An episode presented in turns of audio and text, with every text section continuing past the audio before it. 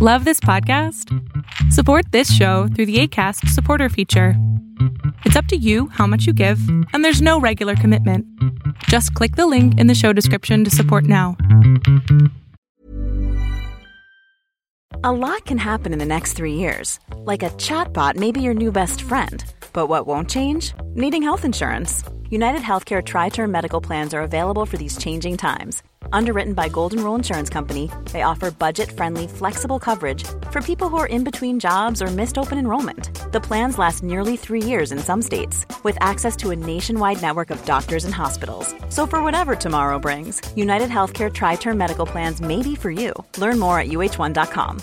How would you like to look five years younger? In a clinical study, people that had volume added with Juvederm Voluma XC in the cheeks perceived themselves as looking five years younger at six months after treatment. Look younger, feel like you. Add volume for lift and contour in the cheeks with Juvederm Voluma XC. Reverse signs of aging by adding volume to smooth laugh lines with Juvederm Vollure XC. For important safety information and to find a licensed specialist, visit juvederm.com. That's J U V E D E R M.com. Not for people with severe allergic reactions, allergies to lidocaine, or the proteins used in Juvederm. Common side effects include injection site redness, swelling, pain, tenderness, firmness, lumps, bumps, bruising, discoloration, or itching. There's a risk of unintentional injection into a blood vessel, which can cause vision abnormalities, blindness, stroke, temporary scabs, or scarring. Talk to a licensed specialist to find out if it's right for you.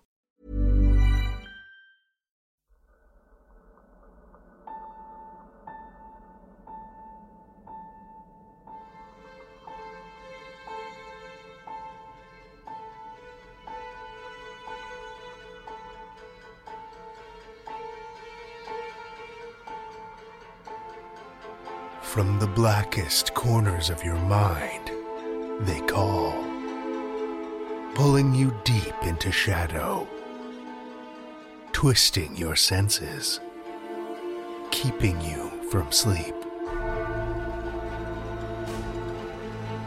It's time to face your darkest fears. This is Tales to Terrify.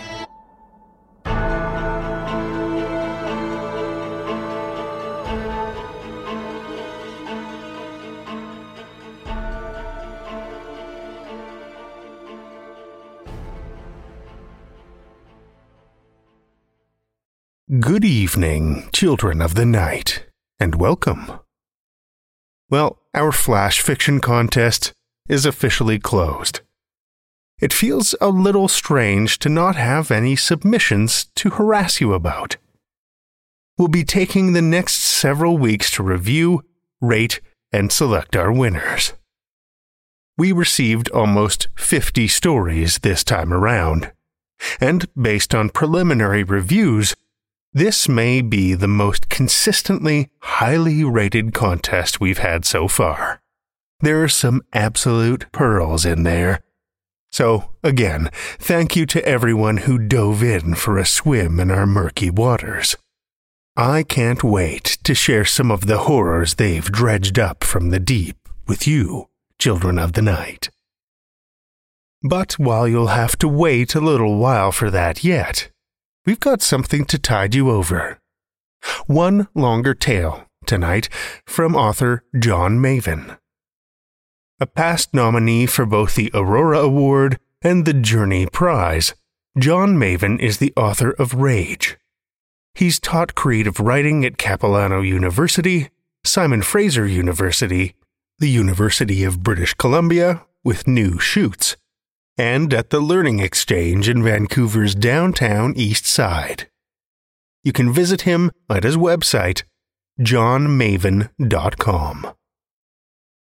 Children of the Night, listen with me to John Mavin's Restraint, first published in Speculative North, issue number 2, August 2020.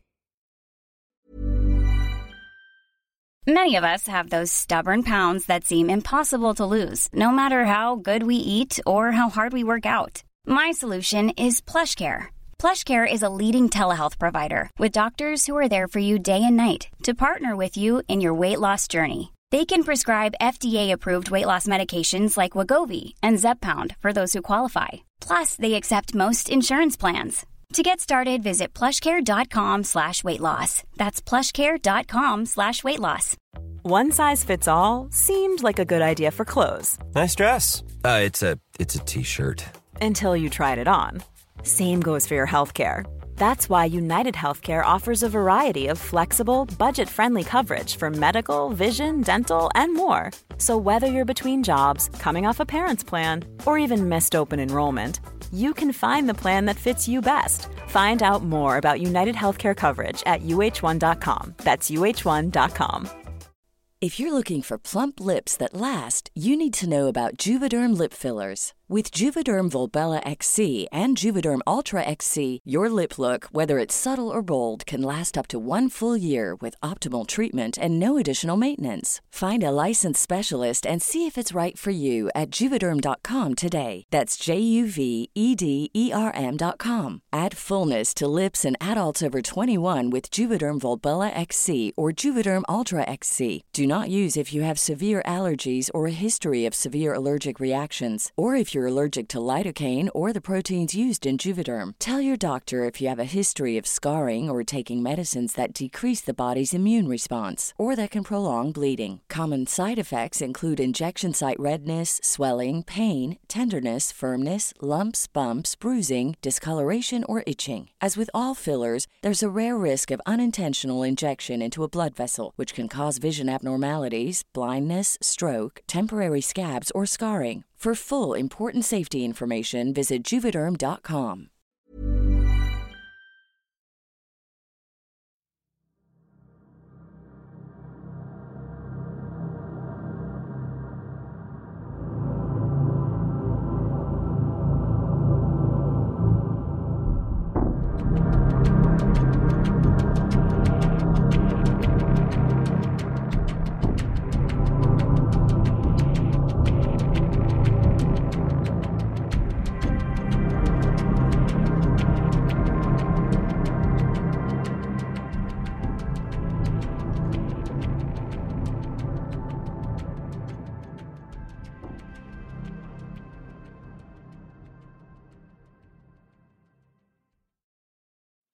Third quarter.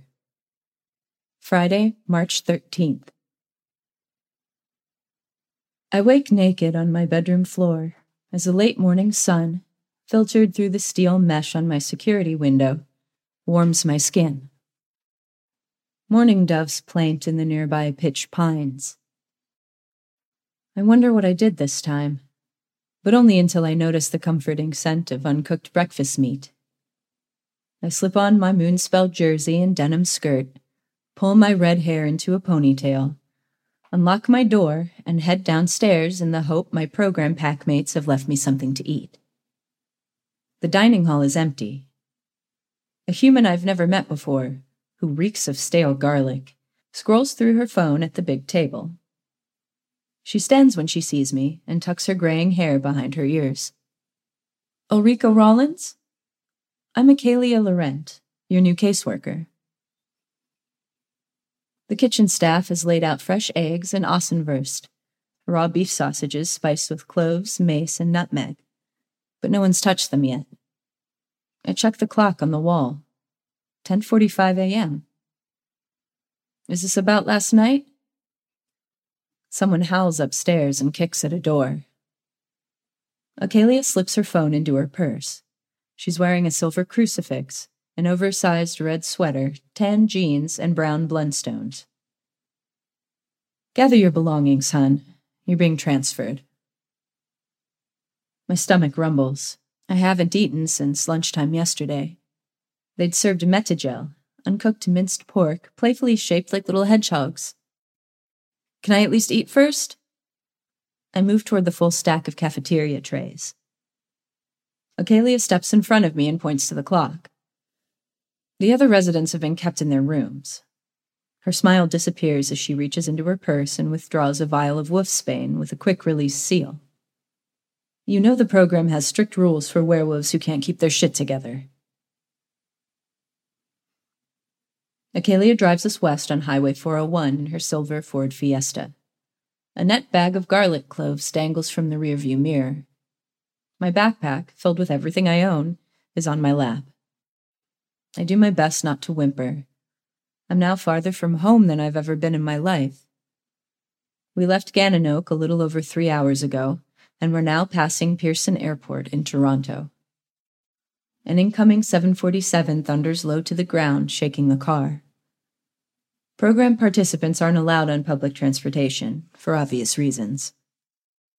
Acalia grips the wheel at 9 and 3. Hang in there. We're about halfway to Chatham. I swallow the last of the beef jerky she'd given me and reach for my phone in my back pocket, only to find the battery dead. I plug it into the Fiesta's USB port. I don't even know what I did. Acalia raises her eyebrows. You killed the Great Dane. Brutus? He'd been the Bisclavret Rehabilitation Center's communal pet and unofficial watchdog. I find dried blood under my fingernails. A half remembered image of Brutus trying to hump my leg flashes. Bile rises in my throat. Acalia nods. Bisclavret is on an island in the St. Lawrence. Brutus and I used to go running every morning along the waterfront trail, I stare outside. A construction site's back dirt pile glows gold in the mid afternoon sun. Acalia touches my sleeve with her right hand. Your dam enrolled you in the program to learn restraint. My heat is coming soon. Ruthven House is a halfway facility, hun. If you can make it to the end of the month without another episode, you'll be released. I thought I'd have to restart the 120 day program all over again, like I did after the Irish Wolfhound in Parry Sound. I can do that. Acalia smiles. Our first stop in Chatham is Talbot's Meats, a program approved butcher on the outskirts of town. As we wait for Mr. Talbot to finish with his last customer, a woman smelling of eucalyptus shampoo in a pinstriped pantsuit, Acalia hands me an envelope filled with vouchers each printed with the Community Reintegration Program slogan Disciplined Living for a Sustainable Future. I get to do my own meals? My dam prepares the food for our entire pack. Acalia nods and waits until Eucalyptus Woman leaves before flipping the closed sign and locking the door. Like the other residents at Ruthven House, repeated exposure to the local human population is now part of your rehabilitation. I smile and give Mr. Talbot a voucher. What can I get you? Mr. Talbot is a balding man in a white apron, stiff with the scent of cold blood. Like Acalia, he wears a silver crucifix around his neck. A vial of wolfsbane sits on a low shelf behind him. Cuts of beef, pork, chicken, and lake fish lie on metal trays under the glass counter. A table with a few fruits and even fewer vegetables sits by the window. A glass fronted freezer takes up the opposite wall. Mixed spices, cooking oils, and a selection of jarred sauces are scattered on the shelf above the wolfsbane. I look at Acalia. How big is the pack at Ruthven House? There are three other residents. I turn back to Mr. Talbot. Beef fillet, finely chopped, enough for four. My dam would approve. For carne cruda, as a meal. Mr. Talbot frowns. Maybe you should make something else. Acalia glares at him. It's the only dish I know how to make. Raw beef with lemon, garlic, and olive oil. What do you care? I hand him three more vouchers. He shrugs and waves them away. You only need one. He heads into the back to start up his slicer. While he's gone, I grab a garlic clove and the freshest lemon from the table. Acalia smiles encouragingly. A few moments later, Mr. Talbot returns with a paper wrapped bundle. I've got some blodplättar. He points to the freezer. It's like black pudding, only thinner. I look at a package. Scandinavian pancakes made of whipped blood. Frozen, obviously. Gross. I shake my head. I'll need some extra virgin olive oil, too. Acalia slows in front of a hundred year old brick farmhouse surrounded by a field of withered corn stalks bordered by a cedar windbreak. A paved driveway is filled with black European imports a Porsche 911, a Land Rover, an Audi crossover, and a two door Jaguar sedan. All four cars are mud splattered with scratched paint and are at least 20 years old. Acalia puts two wheels on the grass but keeps her foot on the brake. You're not coming in? I disconnect my phone and put it in my pocket. Acalia fingers her crucifix, then reaches into her purse and hands me her business card. My direct number. Check in every morning, hun. I grab my backpack and get out of her fiesta. The rural air is heavy with the tang of frozen manure underlaid with creosote. Acalia waves once, pulls back onto the gravel, and speeds away. The front door is boarded up, so I wind my way through the cars and enter the side door to find a darkened kitchen sharp with the scent of bleach. Drawn blackout curtains cover the windows. I find a light switch and close the door behind me. A communal fridge, a stove, a table with four chairs and a sink, all dented and scratched and at least 30 years out of date, furnish the room. There is no dishwasher. Buckled linoleum covers the floor. One closed door with light peeking from underneath leads deeper into the house. A second door is most likely a supply closet. An official program memo is taped to the fridge. To reduce food order, meal preparation to begin no more than one hour before meal times. From a schedule hanging on a stained corkboard, I see dinner has been set for 8 p.m. As it's only 6:30 p.m., I stash my groceries in the fridge and go meet my new packmates. I open the door to the common room and am shocked to discover Ruthven House doesn't have a pack at all. The three other residents, two males and a female, are perfumed vampires, rancid with the scents of sandalwood, vanilla, and rose oil. All are tall, blonde, or tight black turtleneck sweaters and have the palest skin I've ever seen. None look a day over 22. Sandalwood wears wool trousers and reclines in a battered easy chair reading a musty book. Vanilla and Rose Oil sit in front of a stained Chesterfield and appear to be making crank calls with a Ouija board. The floor is carpeted in orange shag. A video camera rests on an old style television cabinet, recording their game as a disembodied voice sobs. Leave me alone! Blackout curtains seal the windows, an assortment of floor lamps light the room. I clear my throat. Hello? Sandalwood glances up from his book. Stoker's Dracula. That is far enough. His accent is thick and comes from Sweden. Stay. The others look up. All three have eyes the color of glowing sapphires. I let the kitchen door swing shut behind me. I'm Ulrika. Acalia dropped me off. Rose Oil, the female, wrinkles her nose. Falklot, you are stinking of garlic. Another Swede. How she can smell anything over her own cloying stench is beyond me. Sandalwood glances at Rose Oil, then turns to me. Community reintegration program? I nod. Vanilla, who's wearing black jeans, removes the planchette from the board and the voice fades away. A new toy, Georg? His accent is Swedish as well. Rose Oil repositions the video camera to include me in the shot. Sandalwood, Georg, closes his book. You are learning to restrain yourself? I nod again. Vanilla smiles. Georg holds out a hand with tapered fingernails. Transfer papers? I reach into my backpack and take out my envelope of vouchers. This is all I've got. Georg shrugs. I put my vouchers away. I'm here until the end of the month. Rose Oil wrinkles her nose again. Vad fan, you are being an estrus? Vanilla whistles.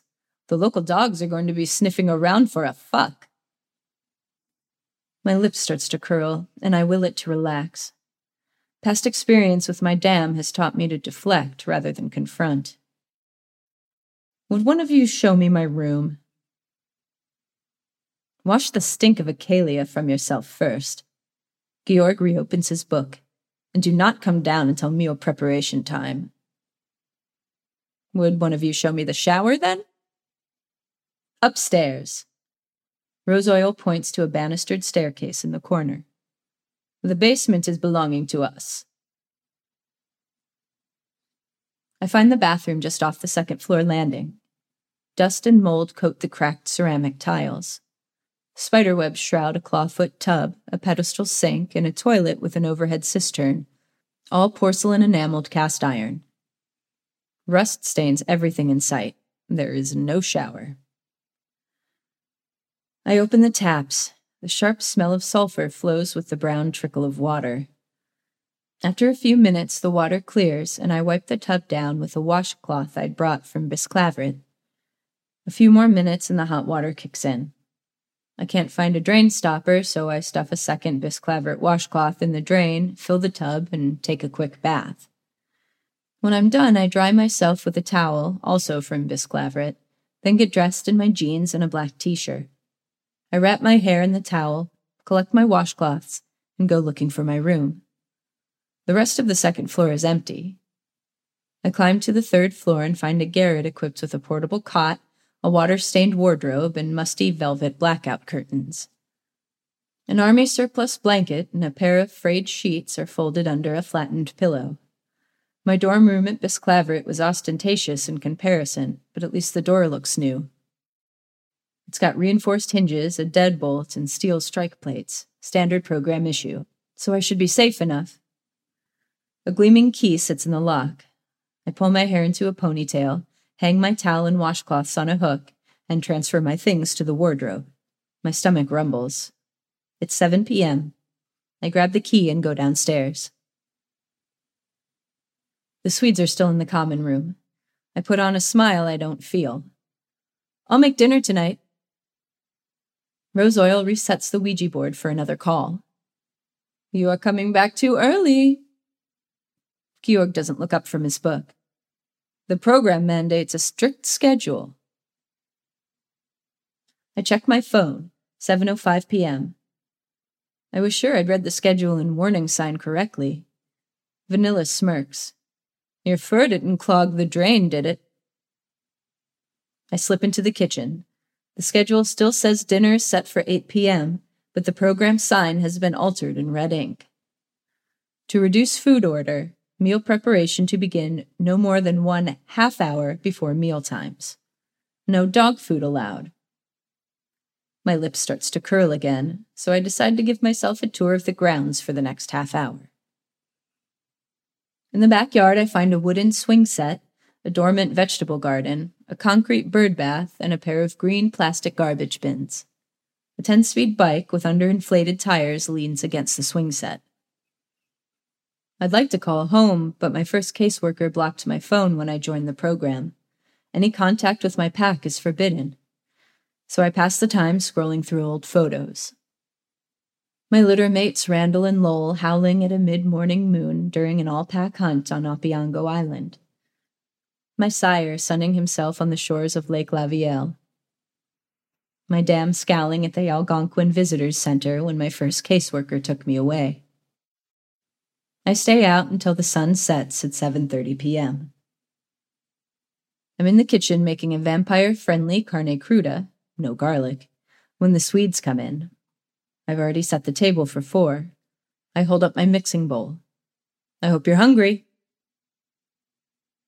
Georg's copy of Dracula is tucked under his arm. He pulls out a chair for Rose Oil. She shakes her head and moves to the opposite side of the table. Georg blinks, then sits and opens his book. Rose Oil flares her nostrils at me. Din idiot! I cock my head. What? She points at the garlic clove I left on the counter. That! Sorry. I scoop the garlic up and drop it into the garbage under the sink. She bares her fangs. Nay! Is not being good enough. Vanilla opens the fridge and takes out two containers stamped with Talbot's Meats logos. Svartsoppa and Blodkorv, blood soup and sausages. He empties them into a saucepan and skillet to reheat on the stove, then points to the outside door. Get rid of the garlic. Sorry. I grab the whole garbage bag and run it out to the bins in the backyard. When I return, the Swedes are already eating.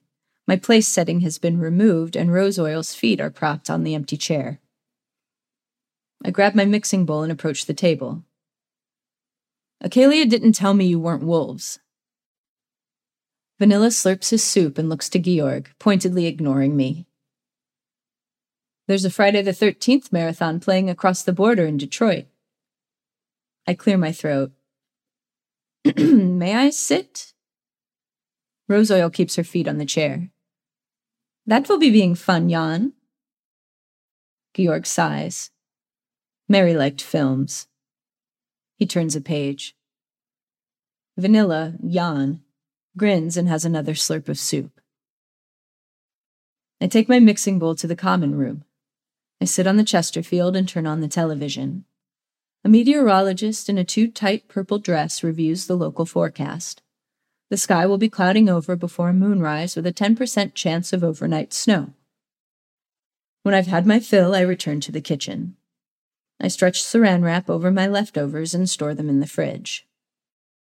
Jan points to the cork board. Check the chore chart. The Swedes have added my name, crossing off Georg's. My duties include taking out the garbage every night, sweeping the kitchen floor, keeping myself odor free, and never bringing garlic into the house again, all written in a feminine cursive. From the chart, I learn Rose Oil's name is Carolina. Jan smirks. My dam would tell me not to make a fuss. A little hazing couldn't possibly hurt me. I fake a smile, then open the supply closet. Stacked around a well used washer and mismatched dryer are cartons filled with disinfectant wipes, powdered cleanser, bleach, spot remover, a broom, a dustpan, and an upright vacuum. I grab the broom and dustpan. I'm emptying the dustpan into an outside bin when the Swedes start their cars. Georg, the Land Rover, Carolina, the crossover, and Jan, the Porsche. Engines roar and gravel spits as they race into the twilight. I go back inside, climb the stairs, and lock the door to my garret. I check my curtains to make sure I won't be tempted by the moon if the meteorologist miscalculated, and smile when I find steel bars protecting my windows. Waning Crescent, Tuesday, March 17. I wake just before noon. Last night, while I did my laundry, Georg lectured me on how my daytime movements were creaking the floorboards over his basement vault and disturbing his diurnal torpor. He sounded just like my dam. I promised to be more considerate. As of today, I've got exactly two weeks left in the program. I open my curtains. The moon is up. I dress quickly in my running gear and tiptoe outside. The Swedes' cars still fill the driveway, so I stretch on the road where loose gravel digs into my thighs. I brush it off, attach my earbuds to my phone, and crank Metallica. It's getting warmer, and the organic scent of thawing dirt has joined the mix of last year's manure and creosote. To the east lies a set of railway tracks. To the west, the county highway. Both Chatham and Talbot's Meats are to the north. I run back and forth between the highway and the tracks four times. I call Acalia as I begin my cool down. Are the others too much for you, hun? Nothing I can't handle. My dam would be proud. After my bath, I sneak downstairs for another look at the chore chart. The Swedes have altered it again, this time erasing Carolina's name. Along with my other duties, I now have to wash everyone's dishes, vacuum the common room, quit shedding on the furniture, and stop barking at passing cars. I scratch the last two off the list and grab the vacuum from the closet. I bang the first few walls with the vacuum, but stop when I realize I'm being petulant. My dam says it's one of my worst traits. I finish the rest of my chores as quietly as I can. When I'm done, I carry the 10 speed into town and inflate the tires at a gas station. Then I go to Talbot's to discuss dinner options that don't include garlic. What about steak tartare? Mr. Talbot reaches for a tray under the counter. Finely minced raw beef with onions, capers, and an egg yolk. A happy St. Patrick's Day banner hangs in the window. Enough for four. How's the sharing going for you? He bends to pick up the tray of beef. Mind your own business, human. My dam's voice echoes in my head. It's taken me four days to get through the carne cruda, but I didn't waste anything. Watch your tone, Wolf. He glances meaningfully at the wolfsbane. I'm trying to help you. I'm in the kitchen slicing onions when the Swedes emerge, blurry eyed, from the basement at sunset. Georg wears his usual black turtleneck and wool trousers. He's finished Stoker and is on to Polidori's The Vampire, a tale. Both Karolina and Jan wear green, she in a polyester mini dress with striped thigh high stockings, he in a sequined vest, puffed tie, and a plastic top hat complete with an oversized felt shamrock. Karolina sets the table for three. Dinyavla, idiot! You will be vacuuming at night next time. I cringe. I'm sorry. My dam says I constantly shit on those around me. I slide the onions into my mixing bowl. I think you'll like what I'm making tonight. Jan takes a package of blodplättar from the freezer. Jesus, Mary and Joseph, you really are an eejit. We've told you we won't eat with you four days running. His put on Irish accent is borderline offensive. Don't you want something fresh? Lassie, we'll never eat with the likes of you.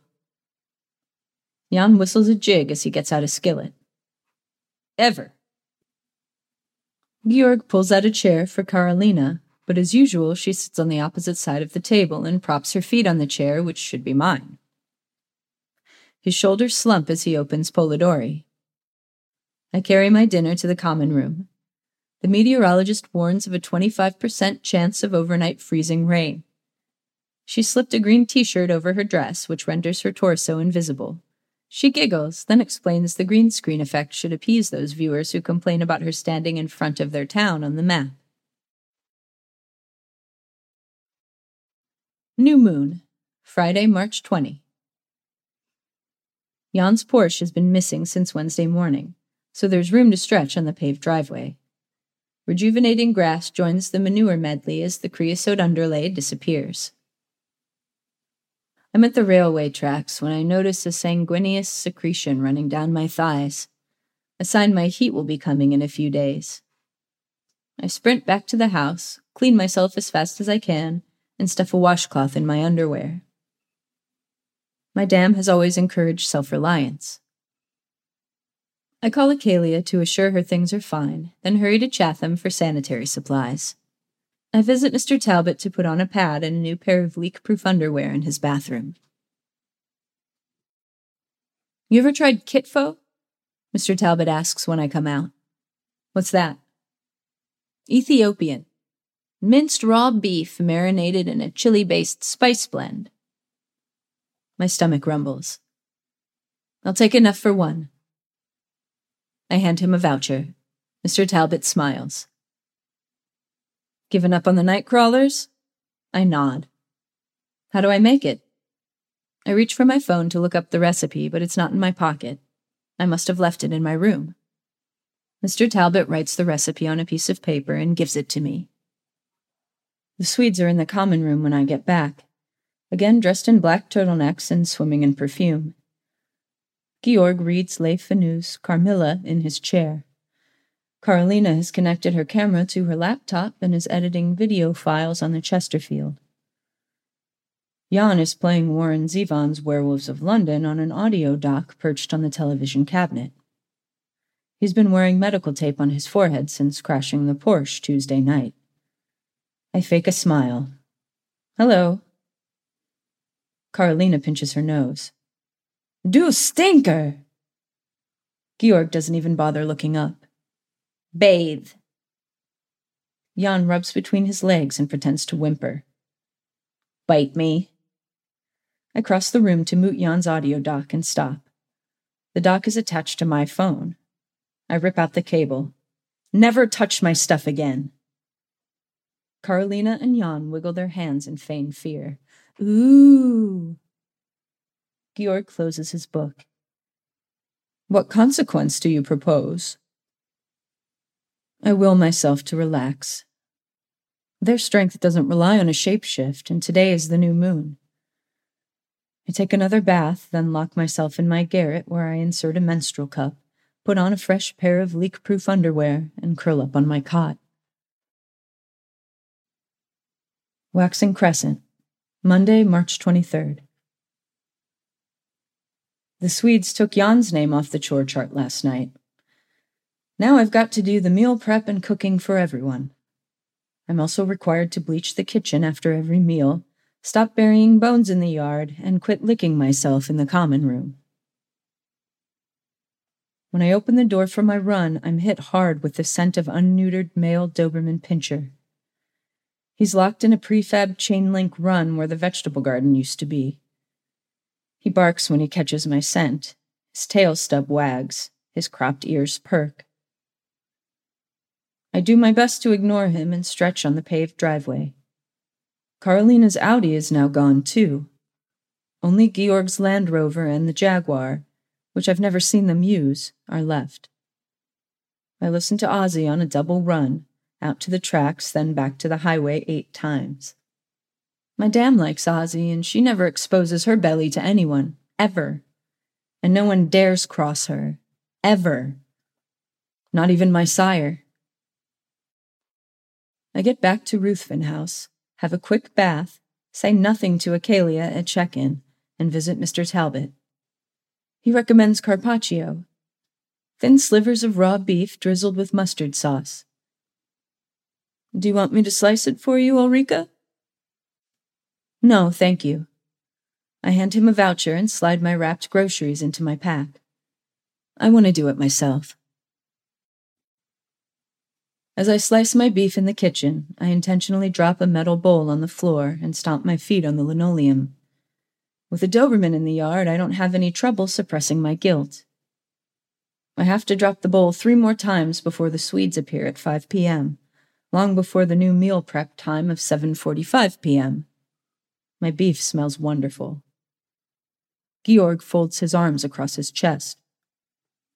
Karolina wrinkles her nose as she stands in the common room doorway. Helveta! You are smelling like a used tampon. Jan, who's wearing dark sunglasses, points to the food odors sign as he moves to block the outside door. I whistle the tune from Werewolves of London and keep slicing my carpaccio. Jan takes off his sunglasses and winces. Both of his eyebrows are ragged and held together with fresh medical tape. He tries to glare at me, I set down my knife, but keep whistling.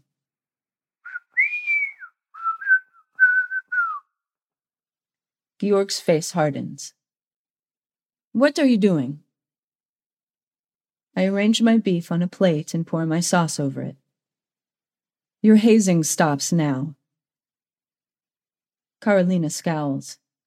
Nay, it is stopping when we are saying it is stopping. Remember, we've seen your phone.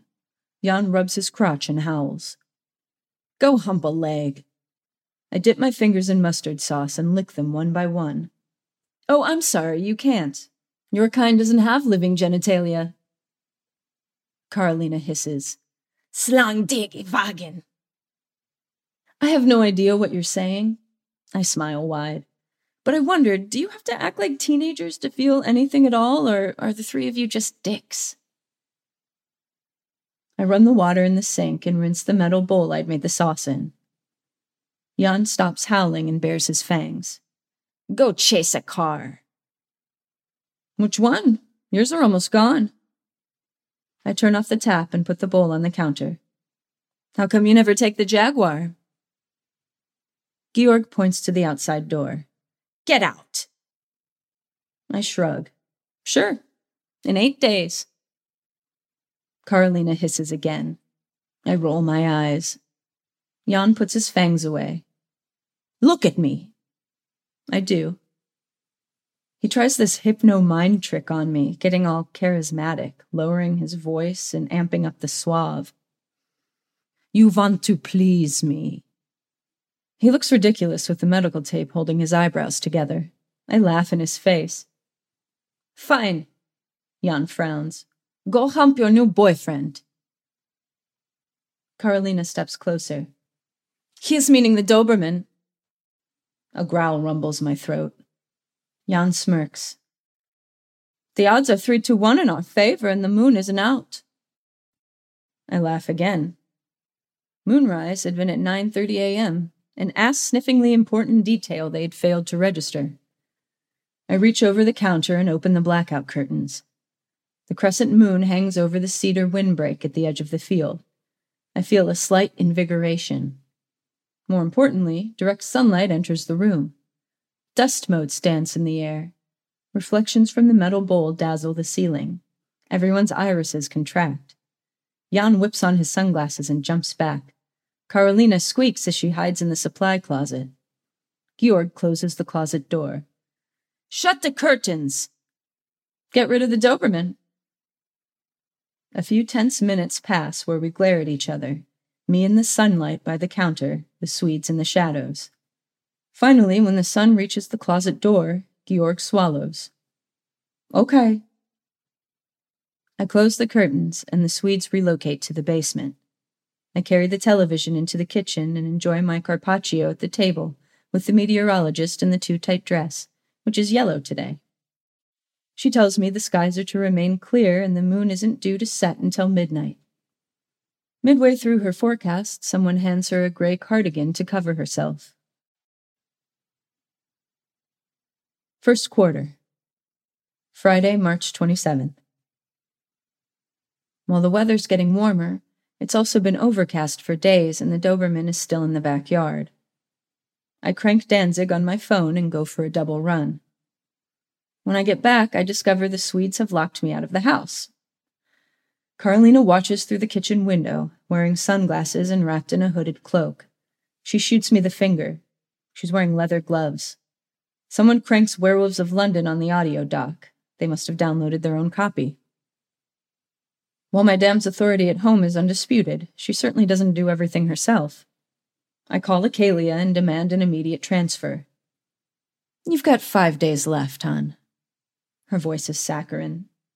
They've brought in an unneutered Doberman. Acalia grows stern.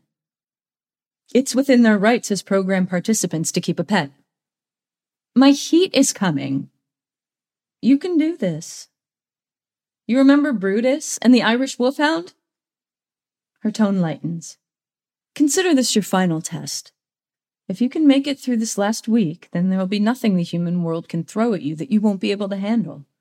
You'll be the community reintegration program's greatest success. I hang up and grab the 10 speed. Mr. Talbot smiles as I enter.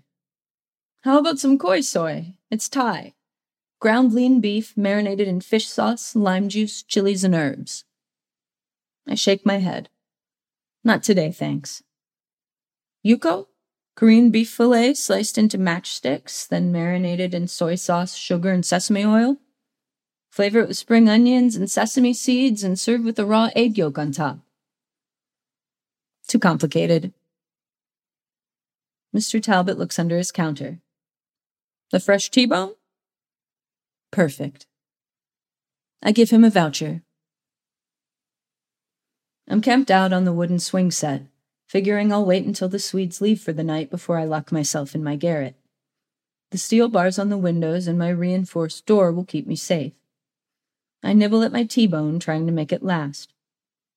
Even without seasonings, it tastes awesome. Some crows land in the field to peck at desiccated corn cobs. They're beyond chasing distance, so the Doberman keeps his focus on me.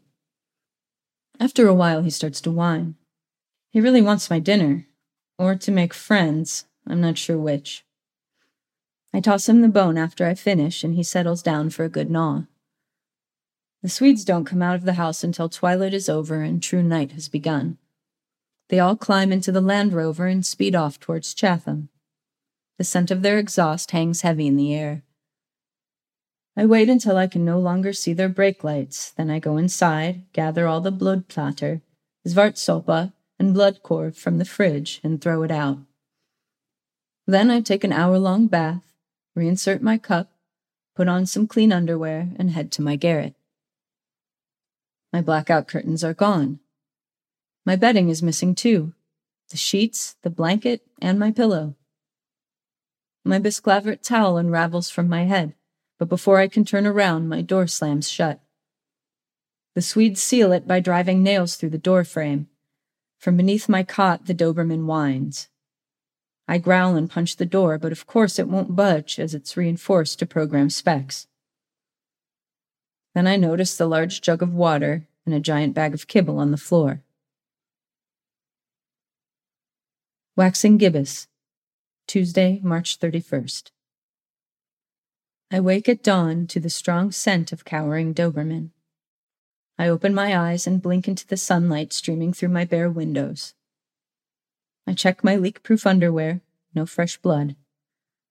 I pull out my cup. My secretions are running clear. I'm now in full estrus. I punch the door. Let me out of here! Squeaking noises like a puppy's chew toy are my only reply. The Doberman whimpers from under my cot. I kick the door, but it barely even rocks. My dam always ridiculed my tantrums, recounting them with relish over packed dinners. I swallow my anger. Today is my last day in the program. I can do this. On the other side of my door, the Swedes start whistling.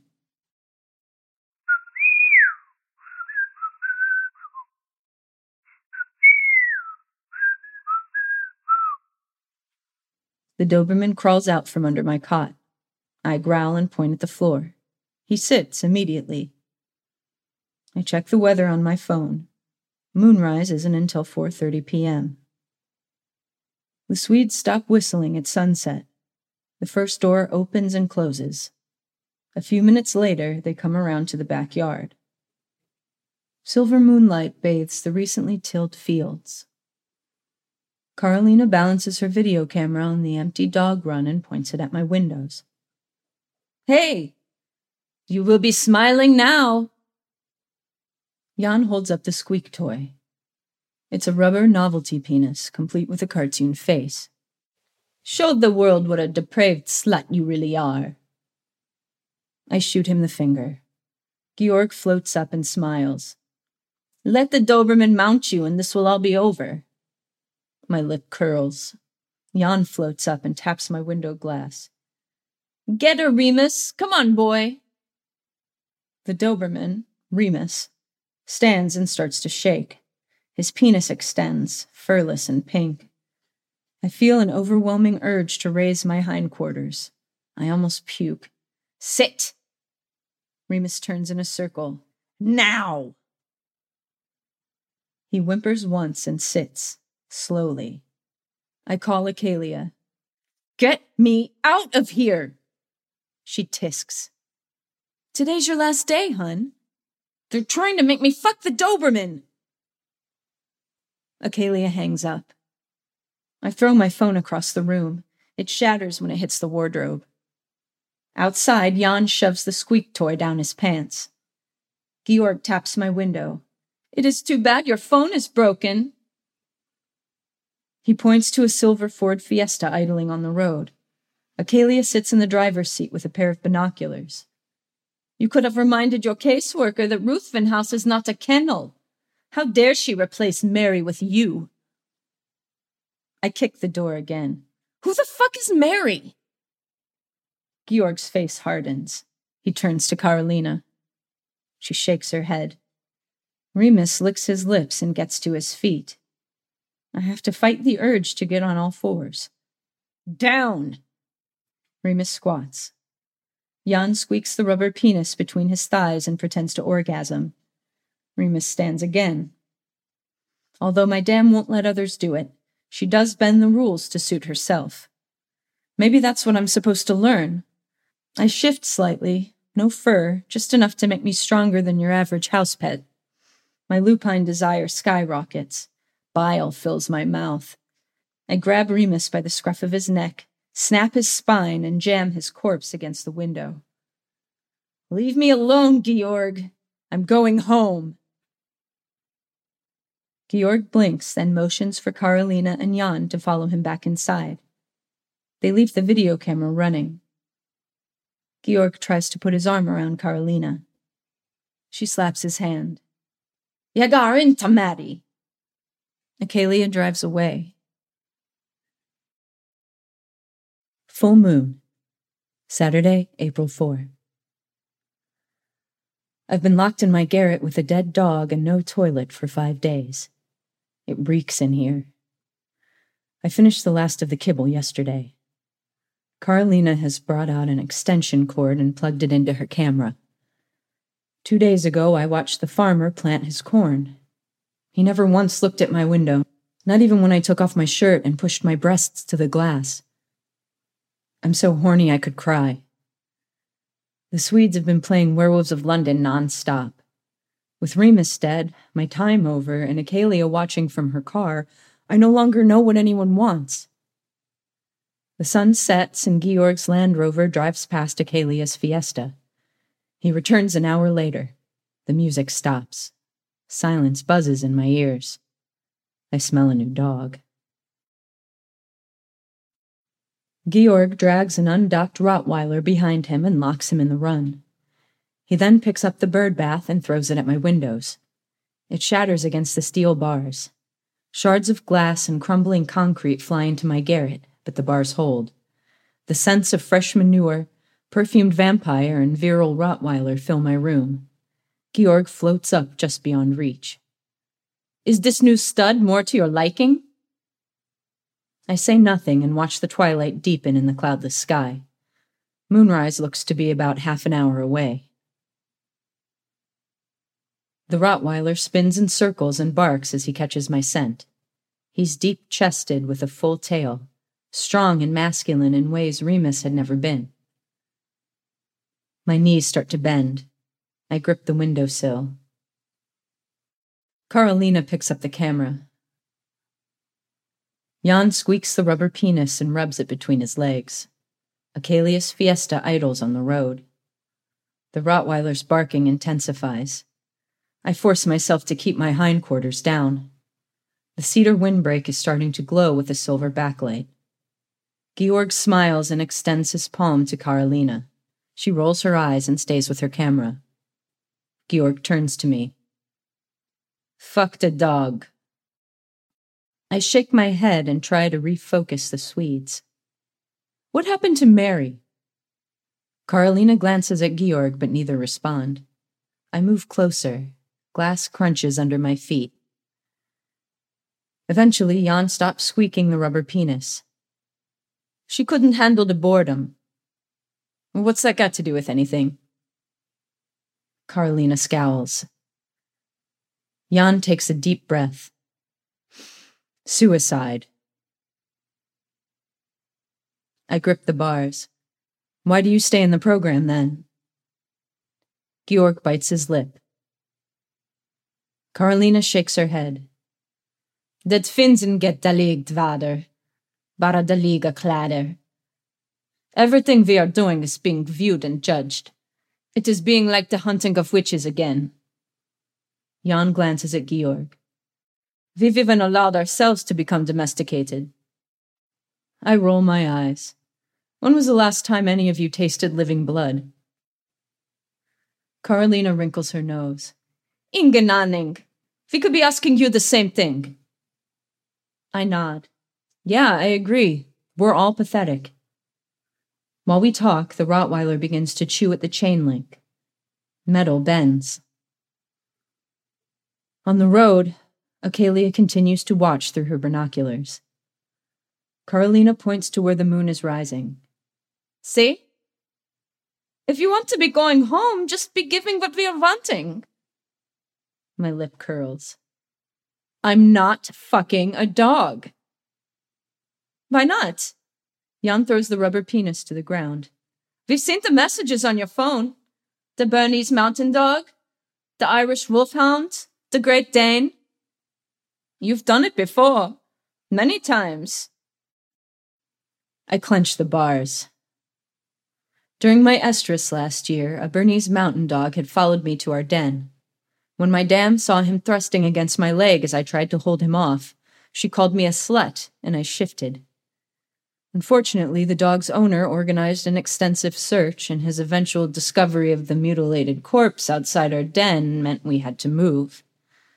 My dam said she had no pity for a depraved bitch who couldn't keep her hindquarters down, and kicked me out of the pack before I could make a move on my sire or my littermates. Randall, Lowell, and my sire swore that would never happen and begged for leniency. Eventually, my dam agreed to the compromise of the community reintegration program. I'd be able to come home only after I'd learned restraint. Jan picks up the rubber penis and squeaks it again. I know you want it. My first placement in Parry Sound ended when a stray Irish wolfhound somehow got onto the property and tried to hump me. I shifted and ripped him apart. Then there was Brutus. I still don't know what turned him on. I release the bars and growl at Jan. You didn't read the complete message threads. For an eternal creature, you have an amazing lack of patience. Enough of this tail chasing. Georg opens the run. He scoops up the Rottweiler and floats up to my window. It is time you met Mars. The Rottweiler, Mars, barks. I step away from the window. Karolina floats up and points her camera into my garret. You will be smiling now. Mars smacks his lips. I start to swoon. Jan laughs and squeaks the rubber penis. The sky brightens. Leave me alone! I will not give in, no matter the full moon, no matter my estrus, no matter my stupid lupine body thinking a Rottweiler is an appropriate sexual partner. No matter these bored and grieving vampires toying with me, or my whacked out caseworker testing me beyond all reason. I'm going home! Georg laughs. As the moon rises over the cedars, I feel its pull. Strong, tempting. I throw myself onto my cot and bury my face in the bare mattress. Jan stops squeaking the rubber penis. What are we going to do now? I keep my face in the mattress. Georg clears his throat. you will digitally stimulate the canine. Ew. Jan's voice floats farther away. No way. Karolina? Nay. Then I will do it myself. Georg's voice comes closer. Mars barks once more, then begins to whimper. I keep my head down, but can imagine him thrusting into the air as Georg manipulates him.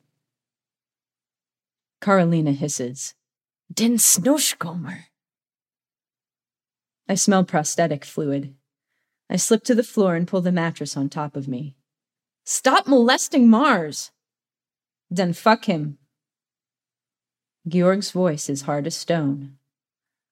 I can't imagine my dam letting herself get caught in a situation like this. But she's not here to help me, and all Acalia does is watch through her binoculars. None of my caseworkers has ever told me how I'm supposed to resist anything. No tips, no suggestions, no 12 steps. This program is so unfair. I should have been done days ago. At this rate, I'll never be allowed to go home. My rage runs cold, I throw off the mattress and get to my feet. Karolina holds her camera steady. Jan floats up and squeaks the rubber penis again. Georg presses Mars to my window. I take off my shirt. Jan rubs his hands together. Mars whimpers. I roll down my shorts, untie my hair, and look Georg in the eye. Is this what you want? He nods. Slowly and deliberately, I shake my head. Never. I stand tall and look at the moon. I let my fur grow, my eye teeth lengthen, and my body distend. It feels good. Powerful. Calming. My claws go sharp. Waning Gibbous, Sunday, April 5. I wake naked in the cornfield, the rising sun warming me as crows pillage the newly planted corn. The mingled scents of dirt, manure, and undead blood tinged with sandalwood, vanilla, and rose oil fill the air. I get to my feet and jog back to Ruthven House. The window bars have been ripped from the wall and lie across the crumpled chain link run. Tufts of red fur flutter in the breeze. Still in shadow, Georg's corpse is impaled on the remains of the swing set, a wooden support beam piercing his chest, and a net bag of garlic cloves stuffed in his mouth. Karolina and Jan's decapitated bodies have been jammed in the garbage bins. The 10 speed has been torn in half. As the sun's rays hit the Swedes' exposed skin, their corpses smoke and crumble to greasy ash. I pick up Karolina's camera and smash it against the brick wall of the house. Mars is nowhere to be found, although his tracks lead me around the house before disappearing across the gravel road and into another cornfield. Achelia's silver Fiesta is in the driveway, upside down with the windshield punched in, lying on top of the Land Rover.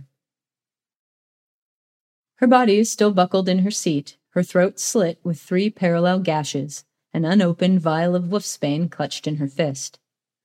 I find dried blood under my fingernails. I am so fucked. My dam will never forgive me. I reach into the Fiesta and grab Achelia's phone. I call home to apologize for failing the community reintegration program. There's no way I'll get another transfer after this but a recorded message says the number is no longer in use. I check Achelia's contacts and find my dam's new number, listed with an address in the Muskokas. She answers on the third ring. It's done? It's so good to hear her voice. I choke up and can't even get out a hello. Achelia! My dam's voice turns sharp.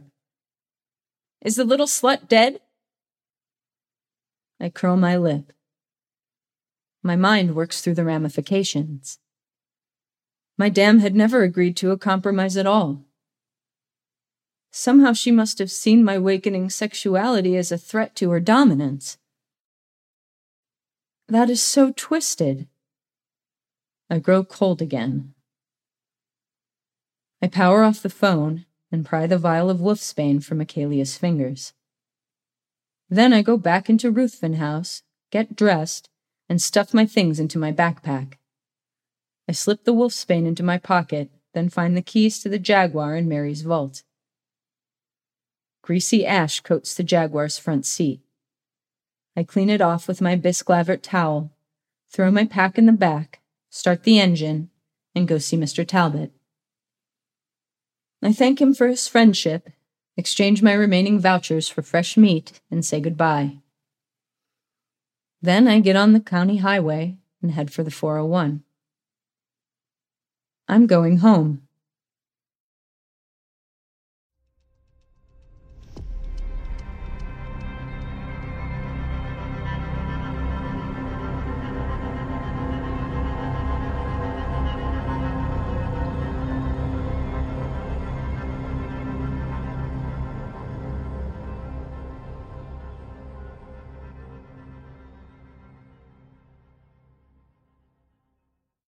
That was John Mavin's Restraint, as read by Amy Paonessa. Amy Paonessa has been the producer and host of The Bloodlust, a horror movie review podcast, since 2014. She has narrated stories for various other podcasts, including Knifepoint Horror and the Alexandria Archives. She's thrilled to read for Tales to Terrify especially because she credits the podcast with reigniting her love of horror fiction.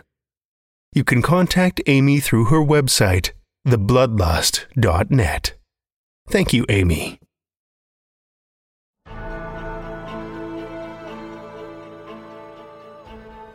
Well, children of the night, the hour is late, and we've run out of tales to tell.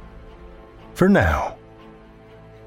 Tales to Terrify is made possible by the tremendous generosity of our supporters on Patreon and PayPal. Incredible fans like Kathy Robinson and Amanda Gottfried, whose generous support helps keep the lights on and flickering ominously. Not a supporter already? Head over to patreon.com slash tales to terrify, where you'll find all kinds of perks like ad-free and extended episodes, bonus content, and one-of-a-kind collectibles and merch packs.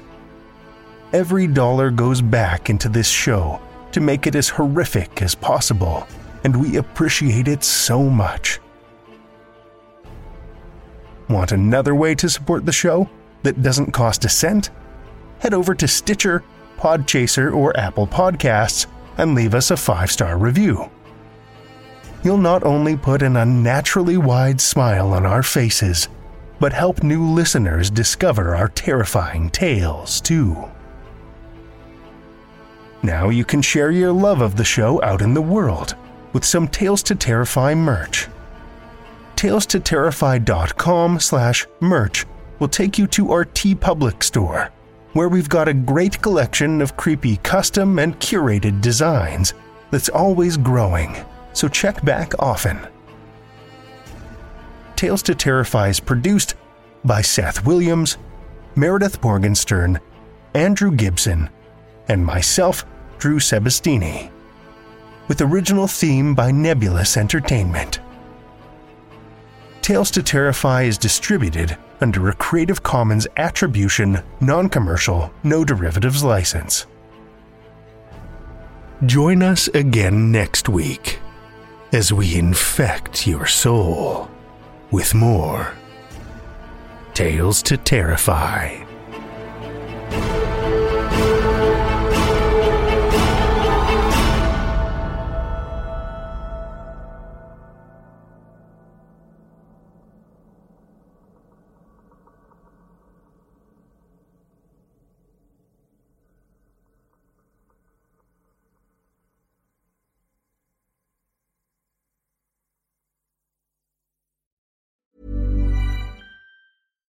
When we're on a budget, we still deserve nice things. Quince is a place to scoop up stunning high-end goods for 50 to 80% less than similar brands. They have buttery soft cashmere sweaters starting at $50, luxurious Italian leather bags, and so much more. Plus, Quince only works with factories that use safe, ethical, and responsible manufacturing. Get the high-end goods you'll love without the high price tag with Quince. Go to quince.com slash style for free shipping and 365-day returns. Mom deserves the best, and there's no better place to shop for Mother's Day than Whole Foods Market. They're your destination for unbeatable savings, from premium gifts to show-stopping flowers and irresistible desserts. Start by saving 33% with Prime on all body care and candles. Then get a 15-stem bunch of tulips for just $9.99 each with Prime. Round out Mom's menu with festive rosé, irresistible berry chantilly cake, and more special treats. Come celebrate Mother's Day at Whole Foods Market.